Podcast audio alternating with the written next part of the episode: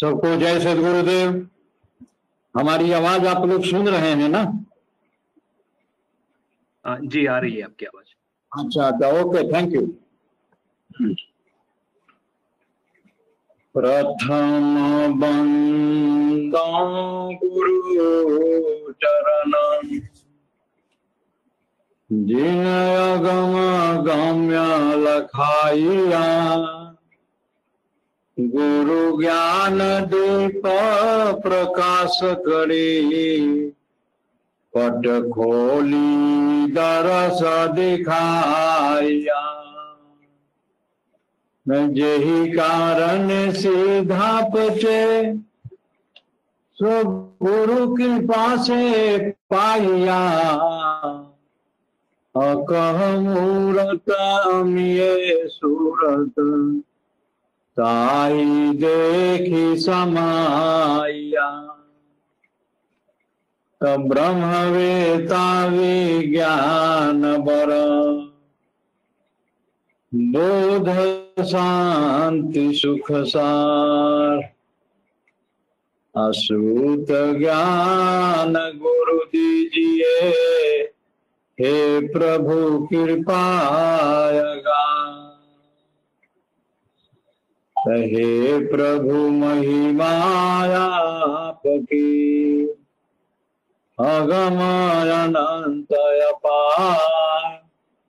नेति नेति अज श्रुति कहे। जन अधीन किमि पार। काल स्वभाव विनाश कर। दीजय शिष्य स्वभाव मन बच काया कर्मना गुरु सन नाही दुरा सद गुरु ज्ञान स्वरूप है सोत महान दया, देव सदा फल गुरु बिना। तत्व ज्ञान नहीं पाए। व्यक्त और अव्यक्त रूप से सदैव सर्वत्र विद्यमान सदगुरु सत्ता। नित्य प्रतिफल स्मरणीय वर्तमान आचार्य श्री स्वामी जी महाराज। गुरु परंपरा में हमारे प्रथम परंपरा सदगुरु श्री प्रथमा देव जी, सदगुरु पद के उत्तराधिकारी, सुपूज्य संत प्रवर श्री विज्ञान देव जी महाराज तथा इस ब्रह्म विद्या विहंगम योग के ज्ञान को विदेशों में प्रचार करने वाले हमारे श्रद्धे पूज्य श्री नामदेव जी महाराज एवं पूजनिया माता जी सबके चरणों में कोटि कोटि प्रणाम। आज इस ऑनलाइन मंच पर उपस्थित North America Institute of Vihangam Yoga के सभी दिव्य आत्माओं, भक्त जिज्ञासु, सदगुरु, शिष्य प्रेमियों को मैं अपने हृदय की गहराई से सबको प्रणाम करते हुए इस सत्संग के कार्यक्रम को आगे बढ़ाने के पहले मैं एक बार इस ऑनलाइन सत्संग के सूत्रधार मुख्य रूप से संचालक श्री विजय कुमार जी, लालमणि जी, अमेरिका में इस सत्संग के मंच पर उपस्थित कनाडा से हमारे भारतीय गुरु भाई श्री हरिओम जी एवं अंत में मैं जिनका नाम नहीं ले सका, सबको मैं अपने हृदय की गहराई से एक बार पुनः सबका अभिवादन करते हुए, सबको प्रणाम करते हुए, सबको जय श्री गुरुदेव बोलते हुए मैं अब अपनी वाणी को प्रारंभ करना चाहूँगा। आज इस मंच पर मैं चौदह मई के बाद बोल रहा हूँ और पंद्रह मई को मैं कैलिफ़ोर्निया से भारत के लिए प्रस्थान किया और सत्संग के अंतिम दिन, जिस दिन चौदह मई था, मैंने आप लोगों से कहा था कि मैं इंडिया जा करके भी मैं आपके बीच ही रहूँगा। मैं आपसे अलग नहीं रहूँगा। आज आपने जो मुझे शीर्षक दिया है जीव ब्रह्म की एकता आज से चार दिन पहले लालमणि जी ने मुझे टेलीफोन किया था और मैंने ही कहा था कि अभी तक हम लोगों ने जो चर्चा की इस ऑनलाइन सत्संग के मंच से Good. When will you know? Example. जो था योग का था और योग से ही संबंधित आगे के सारे विषय थे where is president? जड़ और चेतन क्या है? ब्रह्म विद्या विहंगम योग में सदगुरु की क्या भूमिका है? सदगुरु और ब्रह्म विद्या करके टॉपिक था। पुनः योग की वैज्ञानिकता पर हम लोगों ने चर्चा किया था। साइंटिफिक एनालिसिस ऑफ़ योगा योग का वैज्ञानिक विश्लेषण हम लोगों ने किया था। तो मैंने कहा लाल लालमणि जी से कि योग पर तो बहुत चर्चा हम लोगों ने कर दिया, लेकिन योग किसके लिए होता है? जिस स्थिति की उपलब्धि के लिए योग होता है, आज हम लोग उसी उस स्थिति की चर्चा करेंगे। देखिए, हम लोगों ने चर्चा किया था पूर्व के सत्संगों में कि योग जो होता है, सजातीय वस्तुओं में होता है, विजातीय वस्तुओं में योग कदापि नहीं होता। और इस संसार में दो ही तरह के पदार्थ होते हैं, एक जड़ है और दूसरा चेतन है। तो इन दो तरह के पदार्थों में ही हमको योग को तलाशना होगा। जो पदार्थ उपलब्ध है, उसी में तो हमें उपलब्धि तलाशनी होगी। तो क्या जड़ और जड़ में योग होता है? क्या जड़ और चेतन में योग होता है?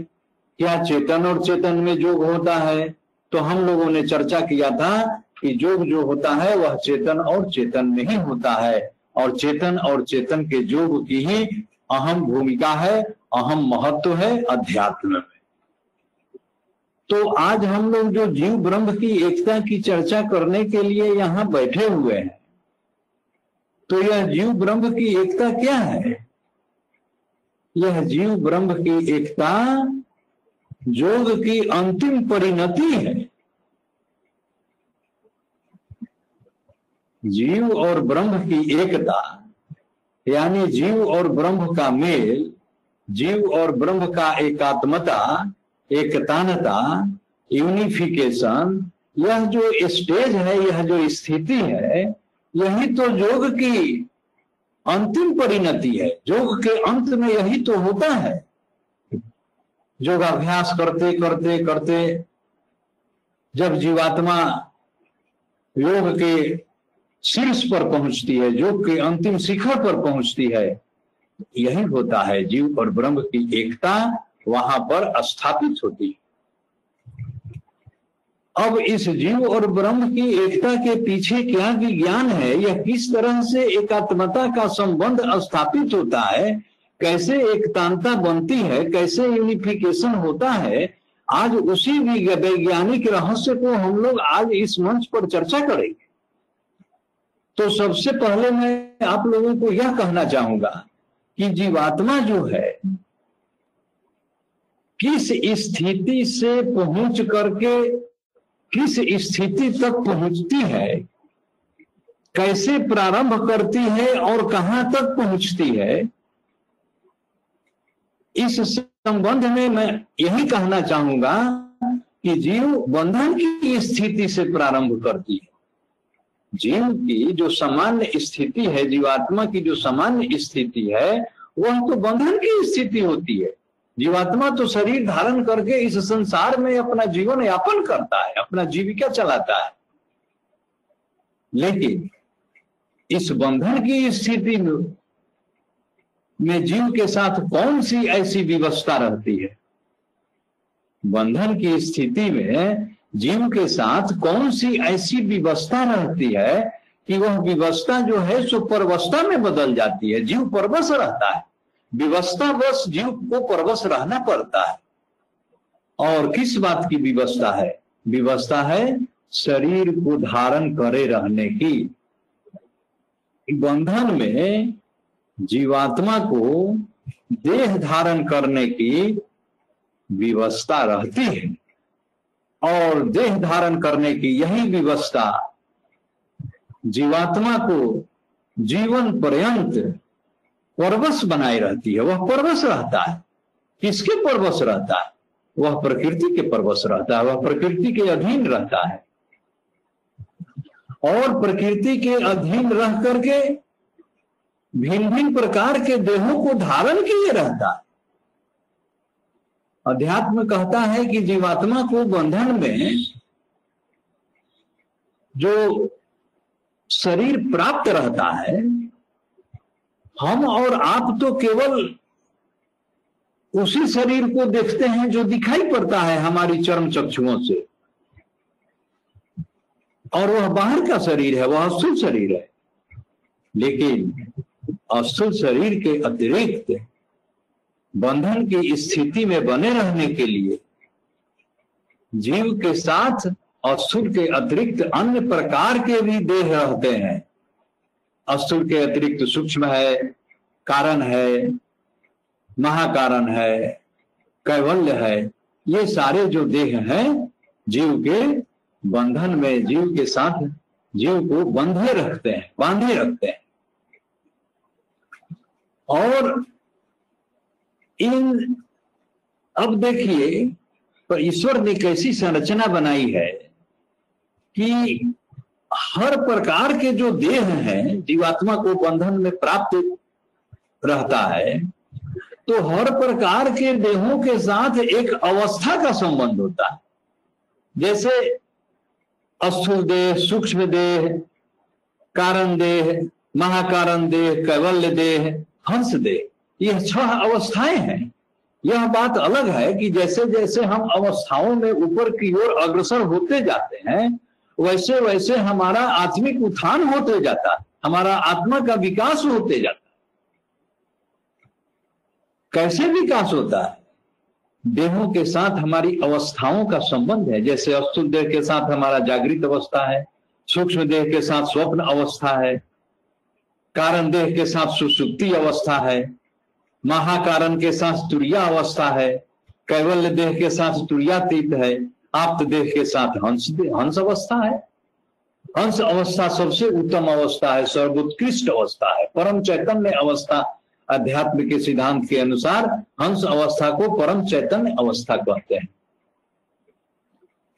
और इन सारे देहों को और देहों की अवस्था को पार करते हुए यानी इनका अतिक्रमण करते हुए, इनको ओवरकम करते हुए जीवात्मा जो है सो आप्त अवस्था में पहुँचती है, जहाँ पर उसको हंस देह की प्राप्ति हो जाती है। उस अवस्था को प्राप्त करती है, सारे देहों को और उनके करस्पॉन्डिंग जो अवस्थाएँ हैं, जो स्टेटस है सबको छोड़ते हुए सबका अतिक्रमण करते हुए जब वो आप्त अवस्था में पहुँचती है तो वहाँ पर जाकर के उसको हंस देह की प्राप्ति। हंस देह तो उसके साथ है ही, लेकिन उसके साथ आवरण है। सारे आवरणों को, सारे देहों को, सारे अवस्थाओं का अतिक्रमण करते हुए, पार करते हुए ओवरकम करते हुए जब जीवात्मा शीर्ष पर पहुँचती है अपनी आत्म अवस्था में तो वहीं पर उसको हंस देह मिलता है। इसीलिए यह योग जो है, बहुत ही एक दिन का यह खेल नहीं है। इसमें जन्मों लग जाते हैं। एक जन्म, दो जन्म में करत जोग अभ्यास। जन्म अनेक उत्थान में जीवन मुक्ति पद बात स्वामी जी स्वर्वेद में कहते हैं। अनेक जन्म लग जाते हैं इन देहों को पार करने में। इन देहों की अवस्थाओं को पार करने और ईश्वर क्या करता है? जब जीवात्मा जो है सारे देहों को पार करके, सारे देहों को अतिक्रमण करते हुए, सारे देहों को छोड़ते हुए और उनकी अवस्थाओं को भी छोड़ते हुए जब अंतिम अवस्था में पहुँचती है, जहाँ पर हंस देह है तो वहाँ पर क्या होता है? ये सारी बातें मैं आपको जीव और ब्रह्म की एकता के संबंध में ही बता रहा एकता के पहले क्या होता है? तो जब यह उस देह में पहुँचता है, हंस देह में, जहाँ पर आप्त अवस्था है तो स्वामी जी कहते हैं क्या कि ऐसे ही जीव को ईश्वर स्वीकार नहीं कर लेता है। जीव को ईश्वर ऐसे ही स्वीकार नहीं कर लेता है। और कहता है क्या जैसे हम लोग बाज़ार में जाते हैं और कोई वस्तु को खरीदते हैं तो दुकानदार से कहते हैं क्या कि भाई, तुम्हारे सामान में अगर थोड़ी भी मिलावट होगी तो मैं इसको खरीदने के लिए तैयार नहीं हूँ। ऐसा हम लोग भौतिक दुनिया में, दैनिक जीवन में इस तरह की स्थितियाँ बराबर आती रहती है। हम बाज़ार में जाते हैं दुकानदार से अक्सर कहते हैं कि तुम्हारे सामान में कोई मिलावट होगी तो मैं तुम्हारे सामान को नहीं खरीद सकता। ईश्वर भी यही करता है।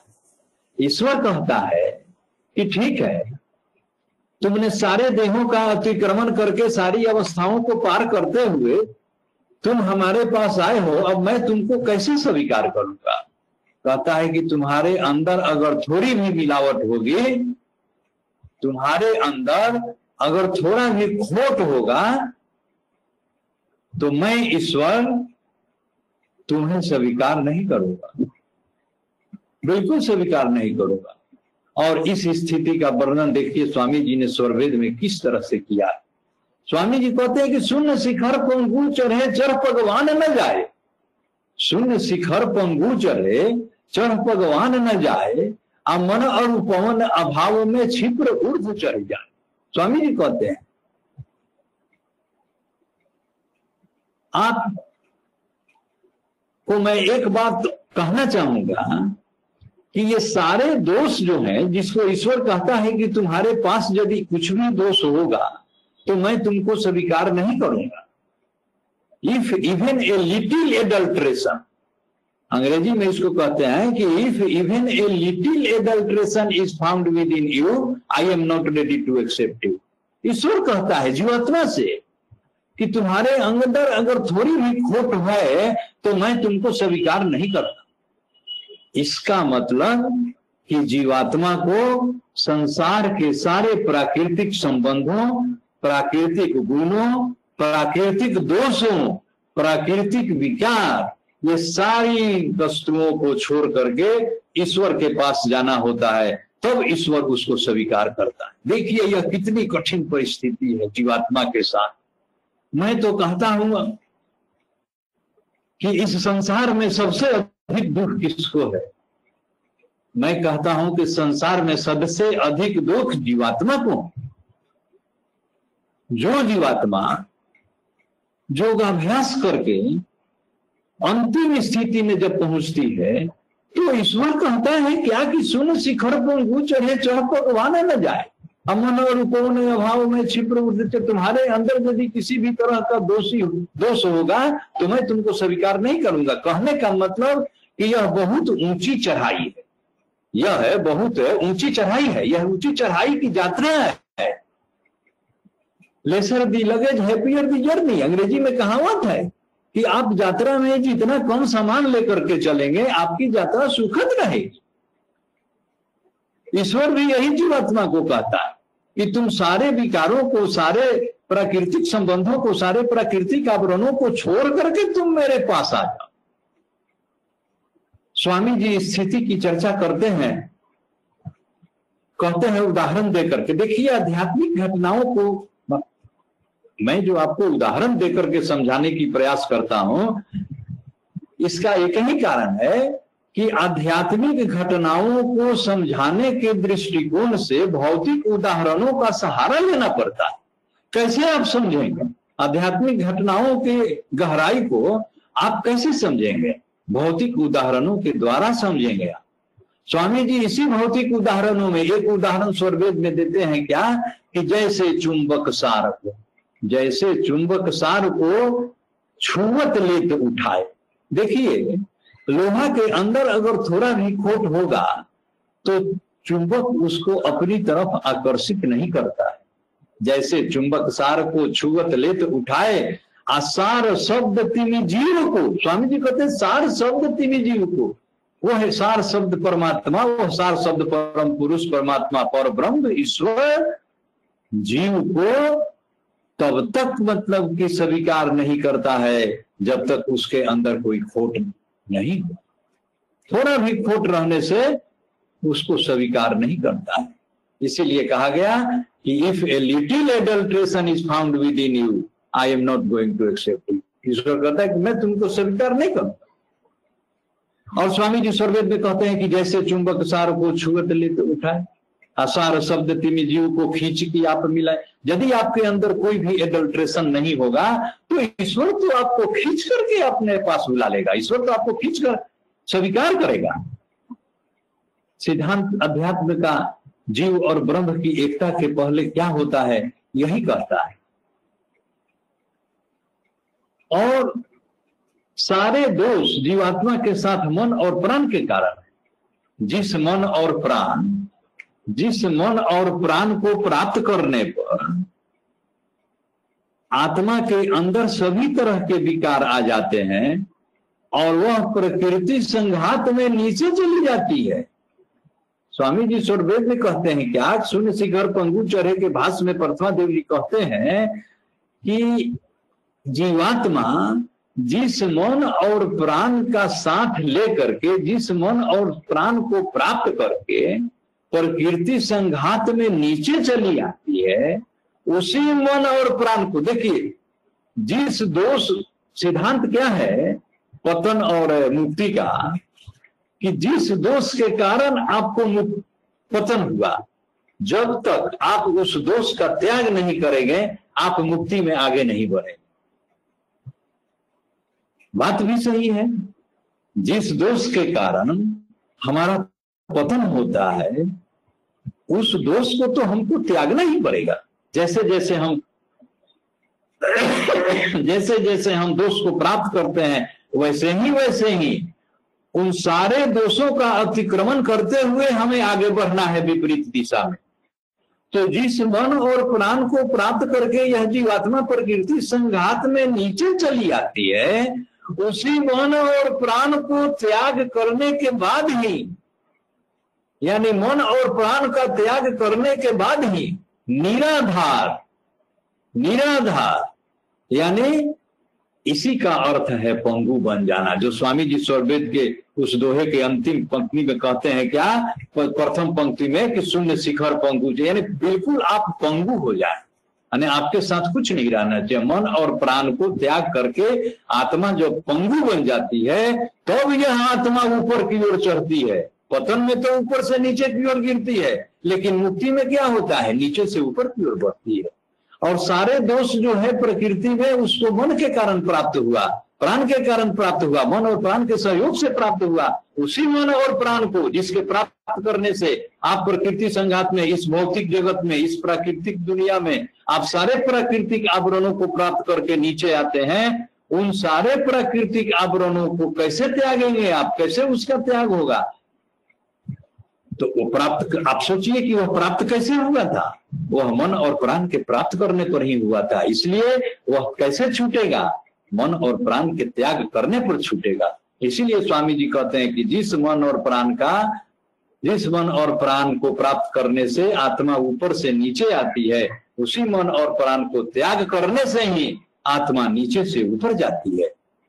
और नीचे से ऊपर जाने को इसीलिए स्वामी जी कहते हैं कि शून्य शिखर पंगु चरे शून्य शिखर स्वामी जी कहते हैं शून्य शिखर मतलब कि ऐसा शिखर जहाँ पर कुछ भी प्राकृतिक संबंध नहीं है न प्राकृतिक विषय है न कोई प्राकृतिक आवरण है न सुख है न दुख है न द्वेष है न घृणा है न क्रोध है न लोभ है न मोह है न मत्सर है न ईर्ष्या है कुछ भी इसी प्रकृति के सारे दोष जो है जब तक आप दोष रहित नहीं हो जाएँगे तब तक आपको ईश्वर जो है स्वीकार नहीं करने वाला यही इसीलिए स्वामी जी कहते हैं क्या कि जैसे चुंबक सार को खींच के आप मिलाए, असार शब्द तिमी जीव को खींच के आप, खींच के आप मिलाए। छुवत प्रथम पंक्ति है क्या कि जैसे चुंबक सार को छुवत लेत उठाए, असार शब्द तिमी जीव को खींच के आप मिलाए। ईश्वर जो है जीवात्मा को अपनी तरफ़ खींच करके मिला लेता।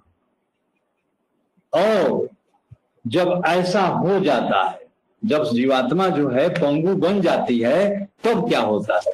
जीवात्मा जब पंगु बन जाती है, पंगु की स्थिति मैंने बताया कि पंगु का क्या आध्यात्मिक अर्थ है तो जीवात्मा जब पंगु बन जाती है, तब तो अब देखिए क्या होता है। वही जीवात्मा की आप्त अवस्था है, वही हंस देह है। और इस आप्त अवस्था में यानी आप्त अवस्था से संबंधित उस हंस देह में जीवात्मा के पास परमात्मा के साथ संजोग करने की क्षमता उत्पन्न हो जाती है। वो सक्षम हो जाता है। कैसे परमात्मा के साथ? जीवात्मा तो परमात्मा के साथ संजोग करने के लिए योग्य है ही। इस संसार में ऐसी कोई वस्तु नहीं है जो जीवात्मा, जो परमात्मा के साथ संजोग करे, जीवात्मा को छोड़ करके। जीवात्मा के अतिरिक्त अन्य कोई भी वस्तु इस संसार में नहीं है, जो परमात्मा के साथ संजोग करने की क्षमता रखता हो, परमात्मा के साथ संजोग करने की योग्यता रखता हो। तो यह क्षमता और योग्यता कैसे आएगी? जब वही जीवात्मा पंगु बन जाता है।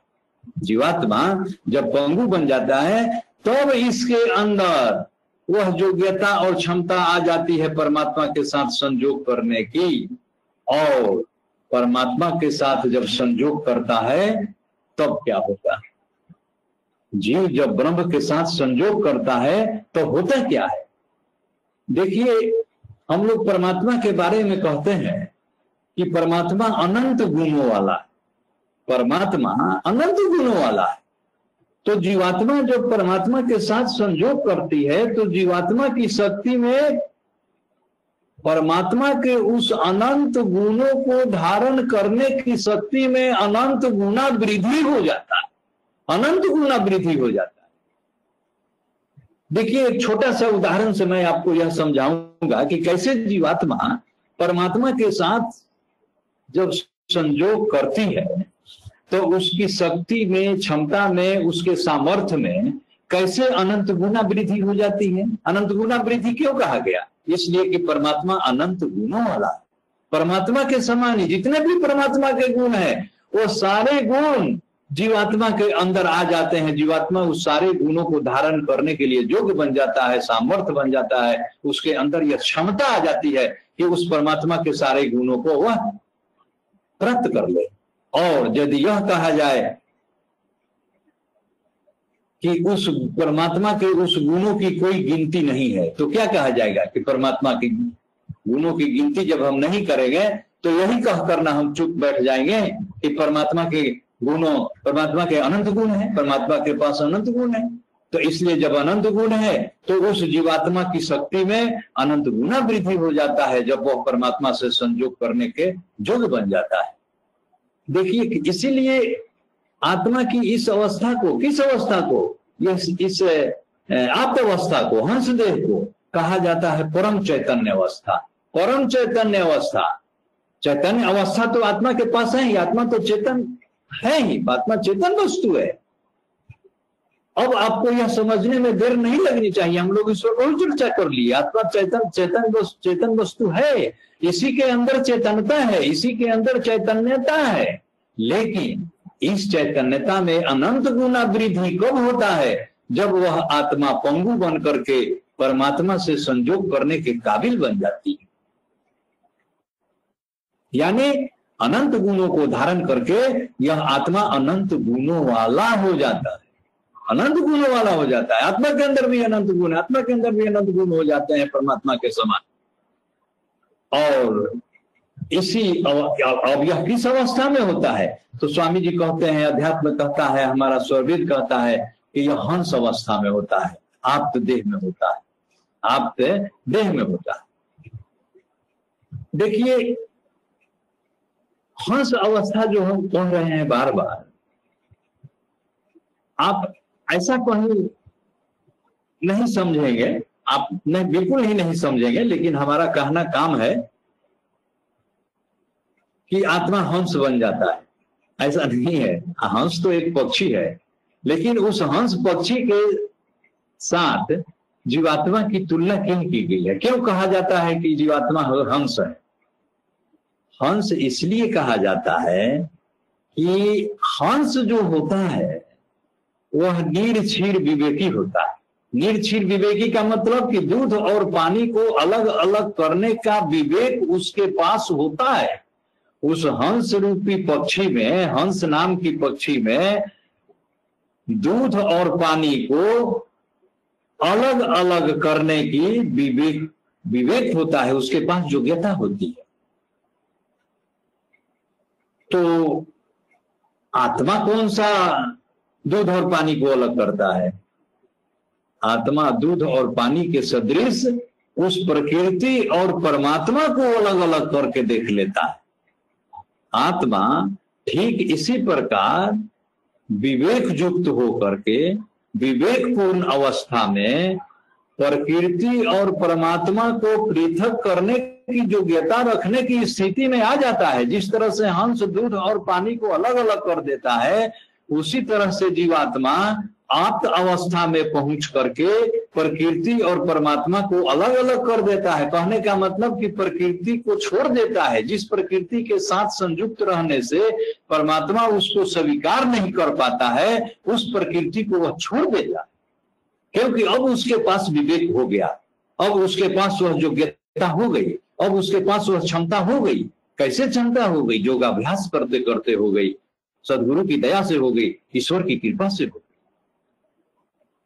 अब इसी हंस देह में, देखिए, अब थोड़ा सा और आगे बढ़िए आप, कि जब हंस देह को यह जीवात्मा प्राप्त कर लेती है तब तो होता क्या है? हंस देह को जब जीवात्मा प्राप्त कर लेती है तो इस अवस्था में जो परमात्मा के अंदर आनंद गुण है, हम लोग कहे थे ना, चर्चा किए थे ना कि इस अवस्था में वह परमात्मा के सभी गुणों को धारण करने के योग्य बन जाता है तो परमात्मा के अंदर सर्वोत्कृष्ट से गुण, उत्कृष्ट गुण क्या है? परमात्मा के अंदर आनंद गुण है। परमात्मा के अंदर आनंद गुण है और उसी आनंद गुण का वह भोक्ता बन जाता है। जीवात्मा जो है, वह उसी आनंद गुण का भोक्ता बन जाता है, उस आनंद गुण को प्राप्त करके उसका उपभोग करने लगता है। आनंद गुण को प्राप्त कर लेता यह कैसे होता है? आप एक छोटा सा उदाहरण से आप समझिए। देखिए, हम लोग सभी आदमी रेडियो को देखे होंगे। और रेडियो में हम लोग क्या करते हैं? रेडियो में हम लोग रेडियो स्टेशन से जो संचारित किया जाता है न्यूज़ वो एक बहुत बड़े फ्रीक्वेंसी पर उसका ब्रॉडकास्टिंग होता है। और हमारे पास रेडियो में क्या है? छोटी फ्रीक्वेंसी है। और उसको ट्यून जब हम लोग करते हैं ट्यून जब हम लोग करते हैं रेडियो में तो वह छोटी फ्रीक्वेंसी क्या होती है कि वो बहुत विराट रेडियो स्टेशन से जो इंफॉर्मेशन चलते हैं उस सारे इंफॉर्मेशन को कलेक्ट करने का, उस सारे इंफॉर्मेशन को प्राप्त करने की उसके अंदर जो ज्ञता हो जाती है। देखिए कैसे छोटी सी फ्रीक्वेंसी उस बड़ी फ्रीक्वेंसी जो कि सब जगह व्याप्त है रेडियो से जो रेडियो स्टेशन से जो वेव चलता है, वह तो सब जगह व्याप्त है, सर्वव्यापक है। परमात्मा सब जगह व्याप्त है, सर्वव्यापक सत्ता है। परमात्मा के आनंद गुण के साथ परमात्मा हर जगह विद्यमान है। तो उस सर्वव्यापक सत्ता के साथ वह छोटी सी अनुसत्ता, परमात्मा अनुसत्ता इसको क्यों कहते हैं? क्योंकि यह एक देशीय है। जीवात्मा जो है, एक देशीय है। यह एक शरीर में निवास करता है। कन्फाइंड है। जीवात्मा जो है कन्फाइंड प्लेस में रहती है। और परमात्मा क्या है? ओमनी प्रेजेंट है। वो सब जगह व्याप्त है। तो उसके सारे गुण सब जगह व्याप्त हैं। जिस जिस तरह से रेडियो स्टेशन से चलने वाले फ्रीक्वेंसी में बहुत सारे इंफॉर्मेशन सब जगह व्याप्त हैं हम रूम के भीतर कोना में बैठ करके भी उस इंफॉर्मेशन को प्राप्त कर सकते हैं, सुनते हैं और बाहर मैदान में भी हम सुनते हैं, सब जगह सुनते हैं। तो इसको क्या कहते हैं? इसी को तो ट्यूनिंग कहते हैं। रेडियो में इसी को टेलीकम्युनिकेशन की भाषा में ट्यूनिंग कहते हैं। तो यही परमात्मा और जीवात्मा की ट्यूनिंग है। जीवात्मा जिस तरह से परमात्मा के साथ मिल करके परमात्मा के उतने व्यापक आनंद गुण को उतने व्यापक स्तर पर प्राप्त कर लेती है इसी को तो ट्यूनिंग कहते हैं। जिस तरह से छोटी सी फ्रीक्वेंसी बड़ी फ्रीक्वेंसी के अंदर जो बड़ा इंफॉर्मेशन रहता है, उसको कहीं भी रह करके वो प्राप्त कर सकता है। उसी तरह से यह जीवात्मा जो है, उस परमात्मा के सारे अनंत गुणों को धारण करके अनंत गुणों वाला हो जाता है, क्योंकि परमात्मा के साथ संजोग करने से आप्त अवस्था में, हंस अवस्था में, इसके गुणों में अनंत गुना वृद्धि हो जाती है। अब देखिए, थोड़ा इतना बात कहने के बाद मैं आपको थोड़ा सा और पीछे ले चलूँगा। अभी हम कह रहे थे कि परमात्मा के गुण में अनंत गुना वृद्धि हो जाती है। जीवात्मा के गुण में अनंत गुना वृद्धि हो जाती है। तो क्या यह स्थूल शरीर में अनंत गुना वृद्धि क्यों नहीं होती है? सूक्ष्म शरीर में अनंत गुना वृद्धि क्यों नहीं होती है? कारण शरीर में क्यों नहीं होता है? महाकारण में क्यों नहीं होता इसलिए नहीं होता है कि ये सारे आवरण हैं। ये हमारे सामर्थ्य को कम कर देते हैं, न्यून कर देते हैं। इसीलिए अध्यात्म कहता है क्या? इन देहों की अवस्थाओं को परिभाषित करते हुए इन सारे देह और देहों से संबंधित अवस्थाएँ जो है, उसके संबंध में अध्यात्म एक जगह कहता है क्या? कि जीवात्मा के सारे देहों की अभिव्यक्ति उनके अवस्थाओं के द्वारा होती है। जैसे बिजली की अभिव्यक्ति कैसे होती है? बिजली की अभिव्यक्ति जब बल्ब जलता है तो हम लोग कहते हैं कि बिजली है। बिजली जो है एक छोटे से, एक बड़े से तार से वायर के थ्रू बिजली आता है। तो एनर्जी को एक्सप्रेस करने का, ऊर्जा को व्यक्त करने का एक अभिव्यक्ति है। ये सारे उपकरण जो है, उस ऊर्जा को व्यक्त करने की अभिव्यक्ति है। अभिव्यक्ति करने, अभिव्यक्त करने का एक साधन है, उपकरण है। तो हमारा स्थूल देह जो है किस अवस्था को अभिव्यक्त करने का साधन है। अस्थूल देह जागृत अवस्था को व्यक्त करने का एक साधन है, एक उपकरण है अस्थूल देह। स्थूल देह की परिभाषा भी है कि जागृत अवस्था में हमें पंच इंद्रियों के पंच विषयों का जब ज्ञान हो, उसी को तुम जागृत अवस्था जानो। इसलिए जागृत अवस्था क्या है? जागृत अवस्था जो है, सो सूक्ष्म देह के द्वारा अभिव्यक्त होती है। उसी तरह से हम लोग कहे थे ना कि सूक्ष्म देह के साथ है, हमारा स्वप्न अवस्था है तो स्वप्न अवस्था सूक्ष्म देह में अभिव्यक्त होता है।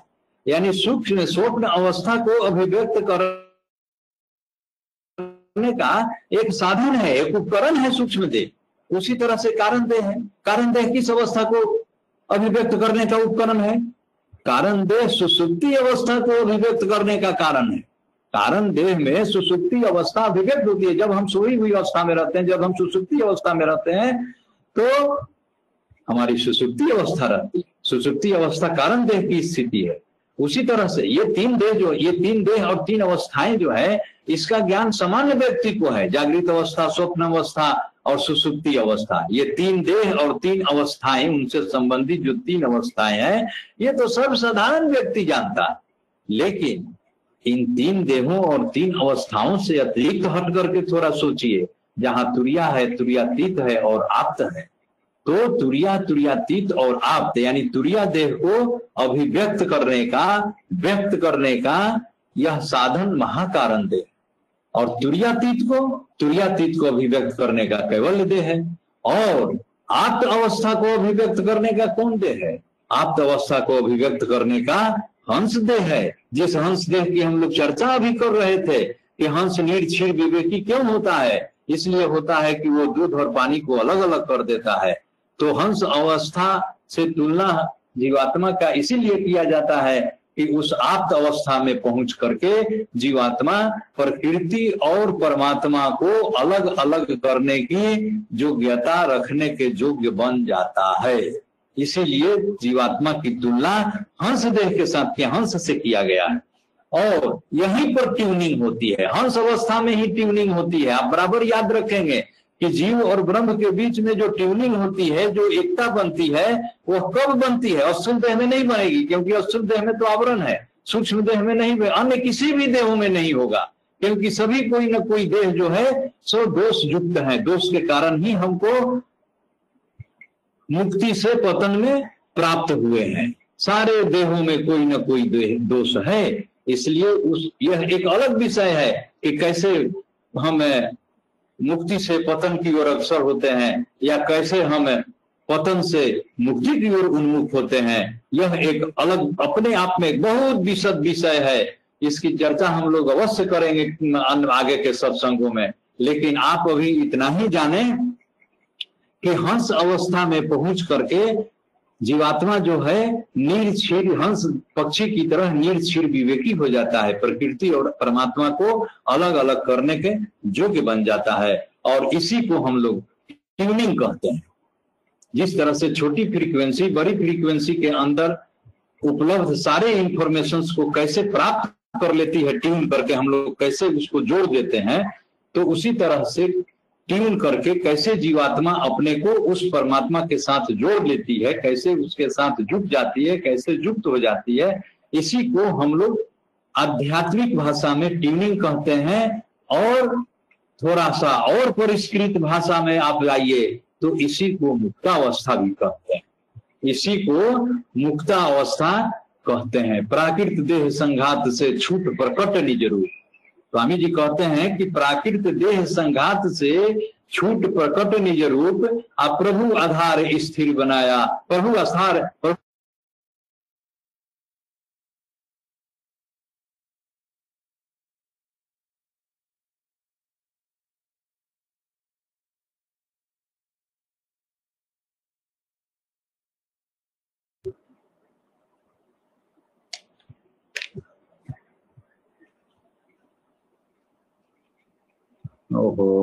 यही हो गया। हेलो आप लोग हमको सुन रहे हैं ना? जी जी अभी एक मिनट के लिए डिस्कनेक्ट हुआ था अभी अभी आवाज़ हमको डाउट था कि कहीं ऐसा नहीं कि डिस्कनेक्ट हो गया और आप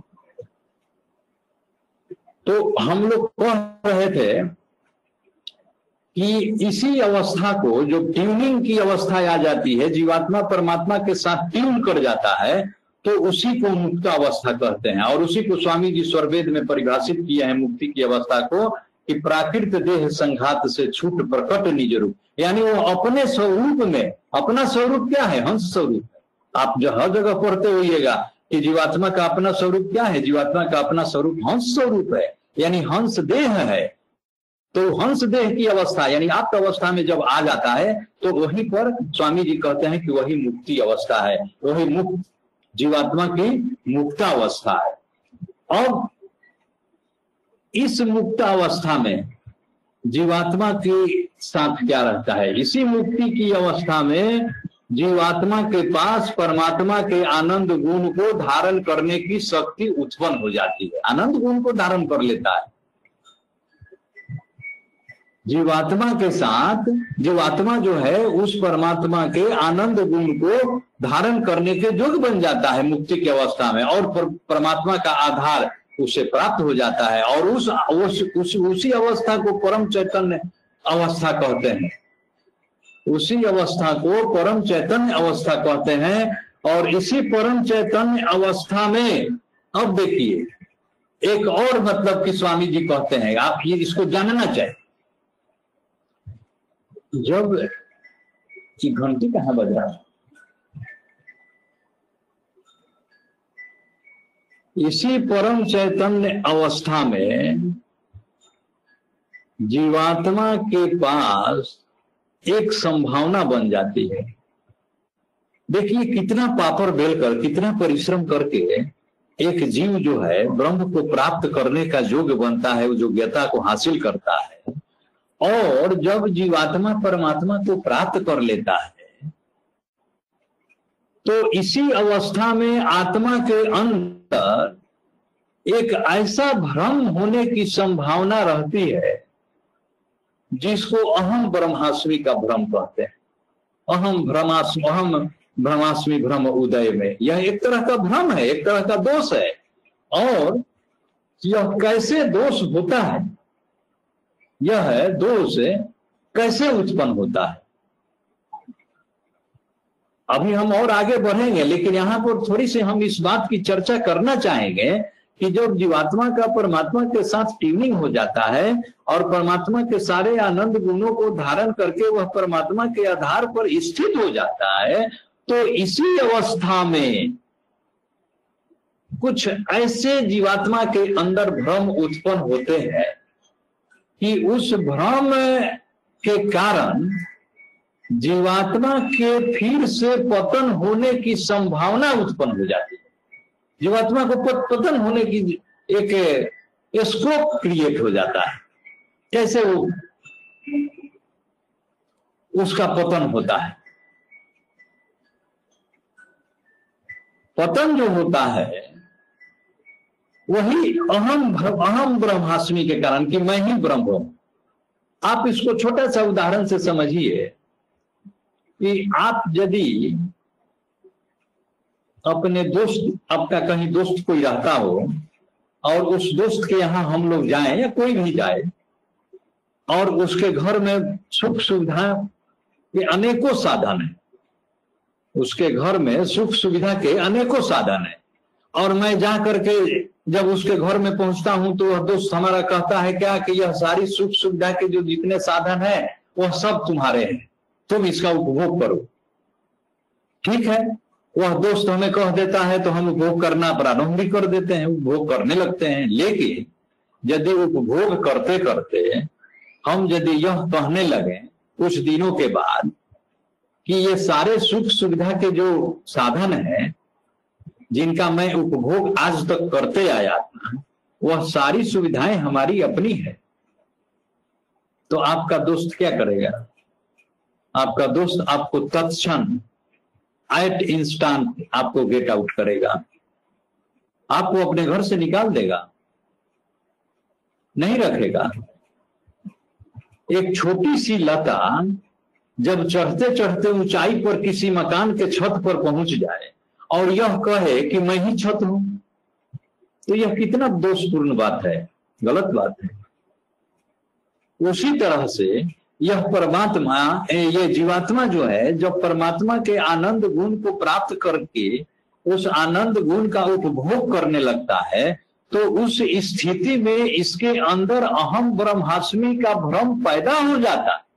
और बहुत से लोग पूछते हैं कि जब परमात्मा, आत्मा जब मुक्त हो गई, जीवात्मा जब मुक्त हो गया, इतने घोर परिश्रम करने के बाद इतने दिनों, ऐसा मतलब सदगुरु की दया से जब इतने कठिन परिस्थिति को पार करते हुए वह मुक्ति की अवस्था को प्राप्त किया, वहाँ पर जाकर के पुनः फिर अहम ब्रह्मास्मि के कारण पतन होने की संभावना कैसे जग जाती है, ऐसा नहीं होना चाहिए। लेकिन ऐसा ही होता है। लेकिन आप और हम सभी जानते हैं कि अहम ब्रह्मास्मि के कारण ऐसा ही होता है और इसी अवस्था में ही, और अन्य किसी अवस्था में नहीं। देखिए, बंधन की स्थिति में अहम ब्रह्मास्मि का भ्रम नहीं होता है। यह अहम ब्रह्मास्मि का भ्रम मुक्ति की अवस्था में होता है, मुक्तावस्था में होता है। क्योंकि उसी समय यह जीव जो है, ऐसा समझने लगता है कि यह परमात्मा का जो आनंद गुण, जिसका उपभोग मैं कर रहा हूँ वो सारे गुण हमारे अपने हैं। वो समझने लगता है कि यह परमात्मा का आनंद गुण मेरा अपना गुण है।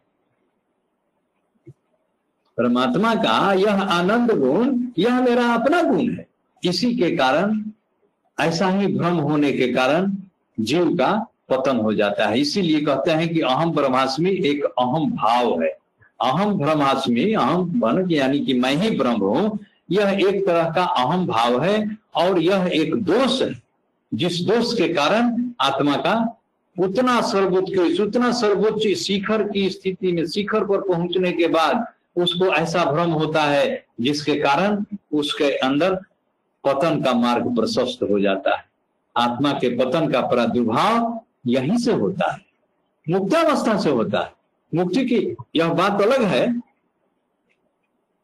बहुत से व्यक्ति कहते हैं क्या कि तुरंत हो जाए? नहीं, ऐसा नहीं है, शीघ्र नहीं होता है। इसकी चर्चा हमने पीछे के सत्संगों में एक बार किया था कि बहुत समय की बहुत लंबी राशि है, उसको प्रांत काल उपनिषद में इसकी चर्चा आई है। और फिर उसकी चर्चा हम लोग करेंगे तो विषयांतर हो जाएगा। आप यही समझें कि मुक्तावस्था में ही अहम ब्रह्मास्मि का भ्रम उत्पन्न होता है और उसी अहम ब्रह्मास्मि का भ्रम उत्पन्न होने के कारण जीवात्मा का पतन होना प्रारंभ हो जाता है, पतन का मार्ग का प्रादुर्भाव होता है। और आप यह जानिए कि यह अहम ब्रह्मास्मि का भ्रम जो है मुक्तावस्था में ही होता है। क्योंकि अब देखिए, इसका कारण क्या है? इसका कारण यह है कि जीवात्मा स्वभाव से अल्पज्ञ है। परमात्मा सर्वज्ञ है, लेकिन जीवात्मा ठीक है, परमात्मा के साथ युक्त हो जाने के बाद यह भी सर्वज्ञ बन जाता है। लेकिन यह अपना गुण इसका कभी नहीं जाता है। यह अल्पज्ञता का गुण जो है, इसके अंदर रहता है। अल्प, ऐसा नहीं है कि परमात्मा को प्राप्त करके इसका अल्पज्ञता का भाव चला जाता है। अल्पज्ञता का भाव है। अगर अल्पज्ञता का भाव नहीं था तो यह उत्पन्न होकर आया कहाँ से? आप इसको इस रूप में समझिए कि जो गुण आपके पास नहीं है, वह गुण आया कहाँ से? किसी को मान लीजिए कि चोरी करने की आदत है तो वह चोरी किया तो कोई पूछा कि क्यों चोरी किया भाई? तो चोरी इसलिए किया कि इसके अंदर चोरी करने की आदत थी, इसका स्वभाव था चोरी करना, इसका गुण था चोरी करना। इसी तरह से जीवात्मा के अंदर जो अल्पज्ञता का गुण है, वह हमेशा रहता है, सर्वज्ञ होने के बाद भी रहता है। क्योंकि अगर अल्पज्ञता का गुण नहीं है तो वह अल्पज्ञता का गुण समय के साथ उस उदयन हो जाता है। अहम भ्रमास्मि भ्रम उदय में पतन होए भ्रम आए स्वामी जी लिखते हैं। तो पतन में अहम ब्रह्मास्मि के गुण के कारण, भ्रम के कारण, दोष के कारण ही इसका पतन होता है, क्योंकि जीवात्मा अल्पज्ञ है। और इस अल्पज्ञ की अवस्था में क्या होता है? परमात्मा के साथ संयोग कर लेने के बाद उसके आनंद गुण को यह प्राप्त कर लेता है। और आनंद गुण को प्राप्त करके उसमें ओतप्रोत हो जाता है। जीवात्मा परमात्मा के आनंद गुण को प्राप्त करके वो एकदम बिल्कुल ओतप्रोत हो जाता है। स्वामी जी, इस स्थिति की चर्चा स्वर्वेद में किए हैं। कहते हैं क्या कि इतना अधिक आनंद है कि भोक्ता आप ही भूल। देखिए, स्वामी जी की पंक्ति को पकड़िए। स्वामी जी कहते हैं क्या कि इतना अधिक आनंद है, यानी परमात्मा में इतना अधिक आनंद है कि भोक्ता, यानी जीवात्मा जो उसका उपभोग कर रहा है, वह अपने आप को भूल जाता है। उस आनंद गुण इतना उसको, उसमें ओत प्रोत हो जाता है कि स्वामी जी कहते हैं कि भोक्ता आप ही भूल। और भोक्ता जब अपने को भूल जाता है, तब तो क्या होता है? तो होता क्या है कि उसी के कारण, अपना स्वरूप भूल जाने के कारण, यह समझता ही नहीं है कि जिस आनंद गुण को हम भोग रहे हैं, वह आनंद गुण मेरा नहीं है। यह तो ब्रह्म का गुण है, यह तो परमात्मा का गुण है। लेकिन ठीक इसके विपरीत वह सोचने लगता है, ऐसा उसका भाव आ जाता है जीवात्मा के अंदर, अहम ब्रह्मास्मि का, कि मैं ही ब्रह्म हूँ, यह आनंद गुण मेरा अपना गुण है। और इसी के कारण परमात्मा जो है, उसको पतन का मार्ग दिखा देता है। और वह पतन के मार्ग पर चलता है और उसको कैवल्य देह की प्राप्ति हो जाती है। जैसे वह अहम ब्रह्माष्टमी आए सुनाए वो अहम ब्रह्माष्टमी का भ्रम आया। थ्योरी कहता है, अध्यात्म का अध्यात्म का सिद्धांत कहता है कि परमात्मा जो है, उसको कैवल्य देह प्राप्त करा देता है। क्योंकि उसी कैवल्य देह को छोड़ा था, सबसे अंत में। आप मार्क करिए। जब जीवात्मा बंधन से मुक्ति की ओर अग्रसर होता है तो सबसे अंतिम में कौन देह को छोड़ता है? वो कैवल्य देह को छोड़ता है। तो जो सबसे पहले कैवल्य देह को छोड़ा था, उसको जब उधर से ऊपर से नीचे की ओर आएगा तो सबसे पहले प्राप्त करेगा। जो सबसे अंत में छोड़ा, उसको सबसे पहले प्राप्त करेगा। कैवल्य देह को उसने सबसे अंत में छोड़ा था? मुक्ति के मार्ग में? तो पतन के मार्ग में क्या करेगा? पतन के मार्ग में सबसे पहले उसी को प्राप्त करेगा। जैसे हम किसी मंजिल पर पहुँचते हैं और मंजिल फाइनल डेस्टिनेशन के पहले मान लीजिए कि कोई छोटा डेस्टिनेशन है, उस छोटे डेस्टिनेशन पर हम कोई सामान भूल जाते हैं। तो जब उधर से लौटेंगे तो सामान हमको कहाँ मिलेगा? वहीं पर मिलेगा जहाँ हमने छोड़ा था। तो कैवल्य देह, जिस दोष के कारण कैवल्य देह का त्याग हुआ था, उसी दोष के प्राप्त हो जाने से वही कैवल्य देह प्राप्त हो जाता है पतन में। यही पतन, यही कैवल्य देह का सिद्धांत है। और स्वामी जी इसकी चर्चा कहते हैं, क्या कि यह क्यों है? यह इसलिए है कि स्वामी जी स्वर्वेद के दोहा दोहा में कहते हैं कि इतना अधिक आनंद है कि भोक्ता आप ही भूल। आय क्या पूछो मधु के साथ सब सुख, जो सब सुख का कहते हैं क्या कि अरे यही परमानंद जो था, यही परमात्मा का गुण आनंद जो था, वही तो सारे सुखों का मूल था। और वही सारे सुखों के मूल को इस जीवात्मा जो है अहम ब्रह्मास्मि के भ्रम के कारण छोड़ देता है। देखिए, आप इसको इस रूप में भी और समझ सकते हैं। आप इसको ऐसे कहिए कि जिस मुक्ति की अवस्था में जीवात्मा के मैं अल्पज्ञता और विवस्था पर मैं कह रहा हूँ, जिस मुक्ति की अवस्था में जिसको जीवात्मा इतने परिश्रम के बाद प्राप्त करती है तो उस मुक्ति की अवस्था में इसको क्या प्राप्त हुआ था? इसको प्राप्त हुआ था परमात्मा का आनंद गुण, परमानंद। और परमानंद जब प्राप्त हो गया तो इसके समान, इसके सन्मुख और कोई आनंद नहीं है। लेकिन परमानंद के प्राप्त होते हुए, परमानंद के प्राप्त होते हुए किसी दूसरे सुख की इच्छा रखना यह कैसी अल्पज्ञता है? यह कैसी अल्पज्ञता है? अरे भाई, आपको परमानंद की प्राप्ति हो गई। इस आनंद से बढ़कर और कोई आनंद है नहीं। तो उस आनंद के प्राप्त होते हुए आप किसी अन्य सुख की इच्छा करने लगे। अब अल्पज्ञता का इससे बड़ा उदाहरण और क्या हो सकता है? और कुछ नहीं हो सकता। इसीलिए स्वामी जी ने कहा कि अहम ब्रह्मास्मि जो है, एक ऐसा दोष है, जिस दोष के प्राप्त होने पर, जिस दोष के प्राप्त होने पर जीवात्मा मुक्ति से पतन की ओर अग्रसर होती है और उसी दोष के त्याग करने पर। अब देखिए, उसी आप उल्टा सोचिए, उसी दो, जिस दोष को त्याग करने से आत्मा मुक्ति की अवस्था को प्राप्त करती है। केवल देह को छोड़ करके, केवल देह क्या है? अहम ब्रह्मास्मि का कारण होता है। तो जिस कैवल्य देह को आपने छोड़ा, जिस कैवल्य देह का आपने त्याग किया, जिस दोष के त्याग करने से वह देह छूट गया, आप वही दोष जब फिर से आपको प्राप्त हो गया तो क्या वह क्या वह देह आपको नहीं प्राप्त होना चाहिए? प्राप्त होना चाहिए। क्योंकि आपने जिस देह को जिस देश जिस दोष को त्याग करने से छोड़ा था अब तो आप उसी दोष को फिर से आपने प्राप्त कर लिया। तो जब आप दो, उस दोष को आपने फिर प्राप्त कर लिया वह दोष आपके अंदर फिर से उत्पन्न हो गया तो क्या उस दोष से संबंधित जो देह है वह आपको प्राप्त नहीं होना चाहिए? प्राप्त होना चाहिए। और इसी कारण से जीवात्मा को कैवल्य देह की प्राप्ति हो जाती है। अब देखिए स्वर्वेद की वाणी को आप पकड़िए जो अभी हम बोले थे आपको कि इतना अधिक आनंद है कि भोक्ता आप ही भूल आ, अब क्या पूछो मधु कसा जो सब सुख का मूल। अब क्या पूछना है? इस आनंद के सामने तो संसार का कोई आनंद गुण है ही नहीं। यह तो सारे सुखों का मूल है। जब यह हम जब परमानंद हमें प्राप्त हो गया तो अब हमें किस सुख की इच्छा है? तो स्वामी जी कहते हैं क्या कि इस पराकाष्ठा को व्यक्त करने की सुधि जीवात्मा के पास नहीं रहती है। निज स्वरूप की सुधि नहीं। आनंद आनंद पाए। इतना अधिक आनंद होता है कि अपने निज स्वरूप को सोचने का इसके पास कोई विवेक ही नहीं रह जाता है। यह जानता ही नहीं है कि मैं एक अल्पज्ञ जीवात्मा हूँ। और इसी अवस्था में, इसी अवस्था को देखिए, किस अवस्था में ऐसा हो रहा था कि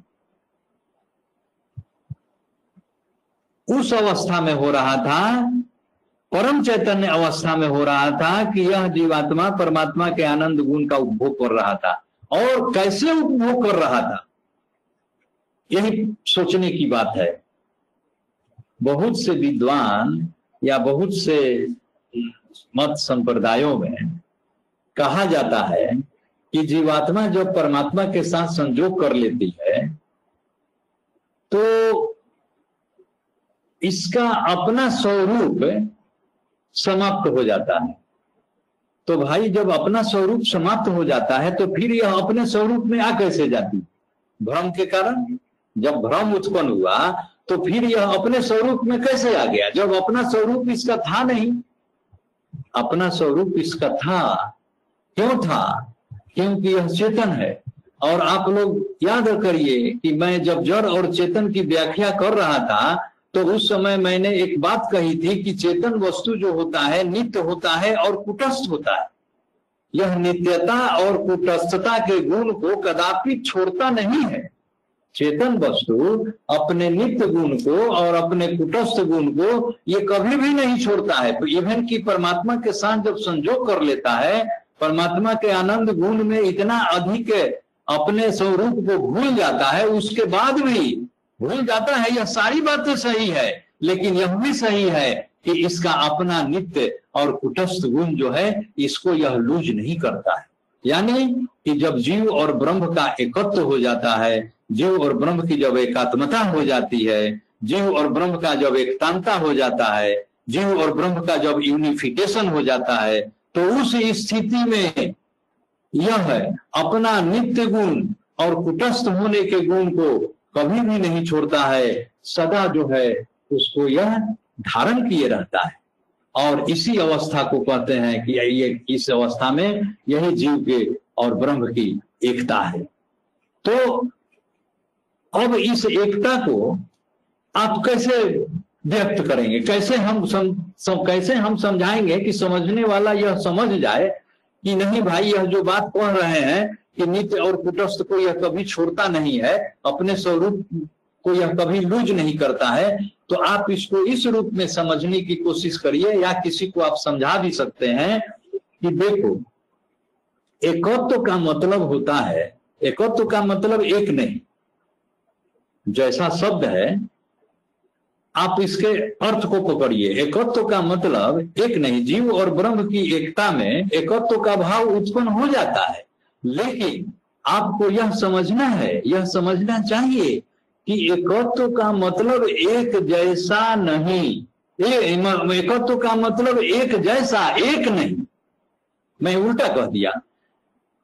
जीव और ब्रह्म की एकत्व की जब स्थिति होती है, जीव और ब्रह्म जब एक साथ मिल जाते हैं, जब एक साथ उनका संजोग हो जाता है, जीव ब्रह्म के आनंद गुण का उपभोक्ता बन जाता है, उसी स्थिति को एकता की स्थिति कहते हैं और उस एकता की स्थिति में यह एक जैसा हो जाता है, एक नहीं होता है। एक और एक मिलकर एक नहीं होते हैं। एक और एक मिलकर एक जैसा हो जाते हैं। आप इस पंक्ति को बराबर याद रखेंगे। एक और एक मिलकर एक नहीं होता है। एक और एक मिलकर एक जैसा हो जाता।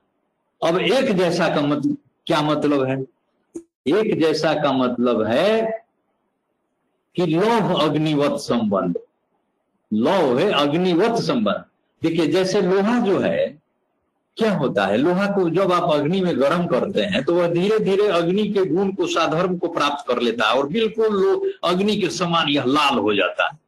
बिल्कुल, यह अग्नि के समान लाल हो जाता है।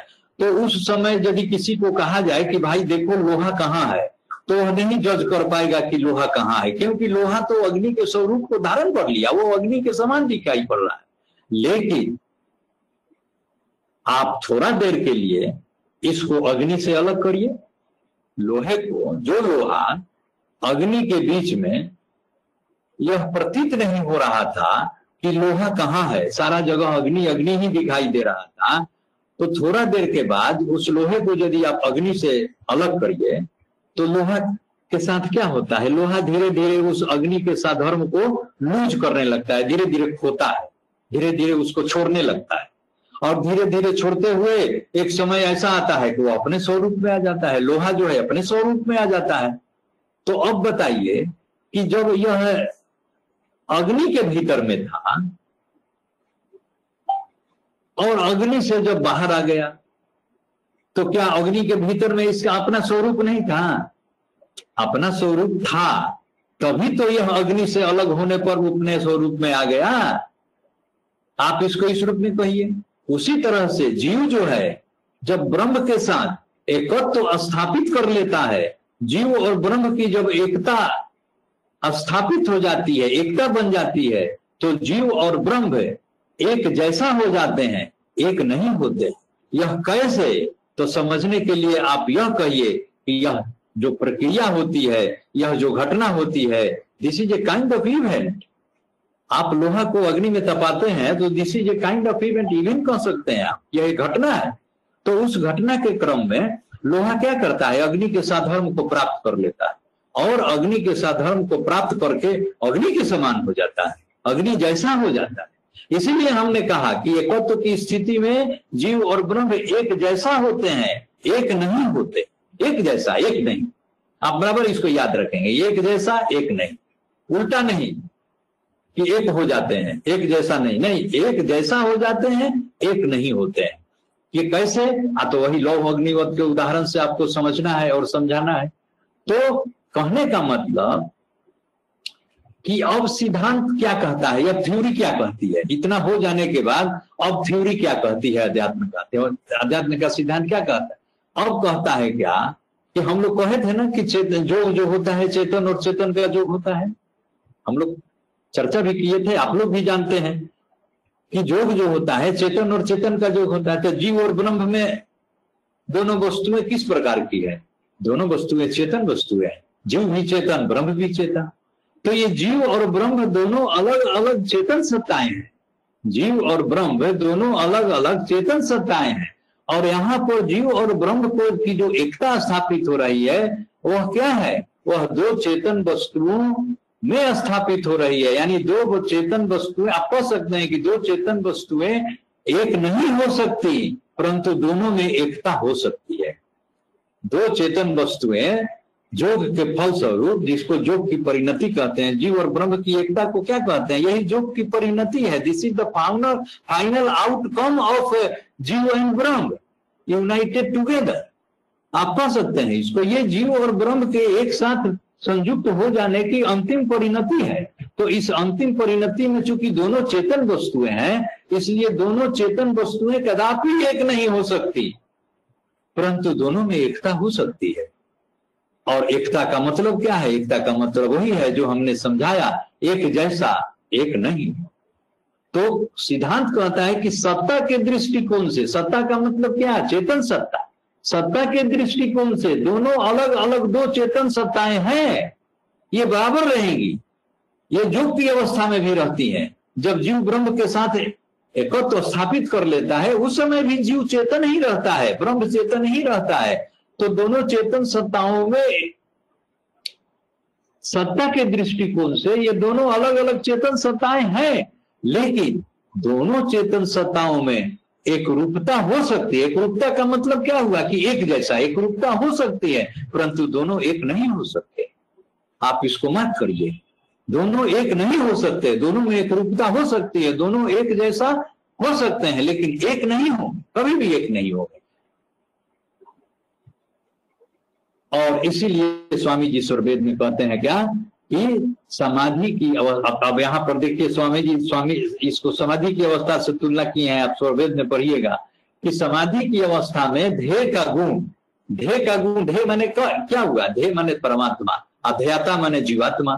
तो ध्येय का गुण ध्यात्मा में आ जाता है, परमात्मा का गुण जीवात्मा में आ जाता है। उपास्य के गुण उपासक में आते हैं, परमात्मा का गुण जीवात्मा में आते हैं। इस प्रकार ब्रह्म की उपासना करने से जीव के अंदर ब्रह्म का कौन सा गुण आता है? आपको यहाँ पर थोड़ा सुधार करके बोलना पड़ेगा कि लोह अग्निवत सा धर्म को वह प्राप्त करता है। जीव जब है, जीव जो है, ब्रह्म के साथ जब योग करता है, ब्रह्म के साथ जब एकत्व स्थापित करता है, जब उसके साथ इसकी एकता हो जाती है तो जीव के अंदर ब्रह्म का लोह अग्निवत सा धर्म स्थापित होता है। यानी ब्रह्म के लोह लोह, अग्निवत साधर्म को यह प्राप्त करता है।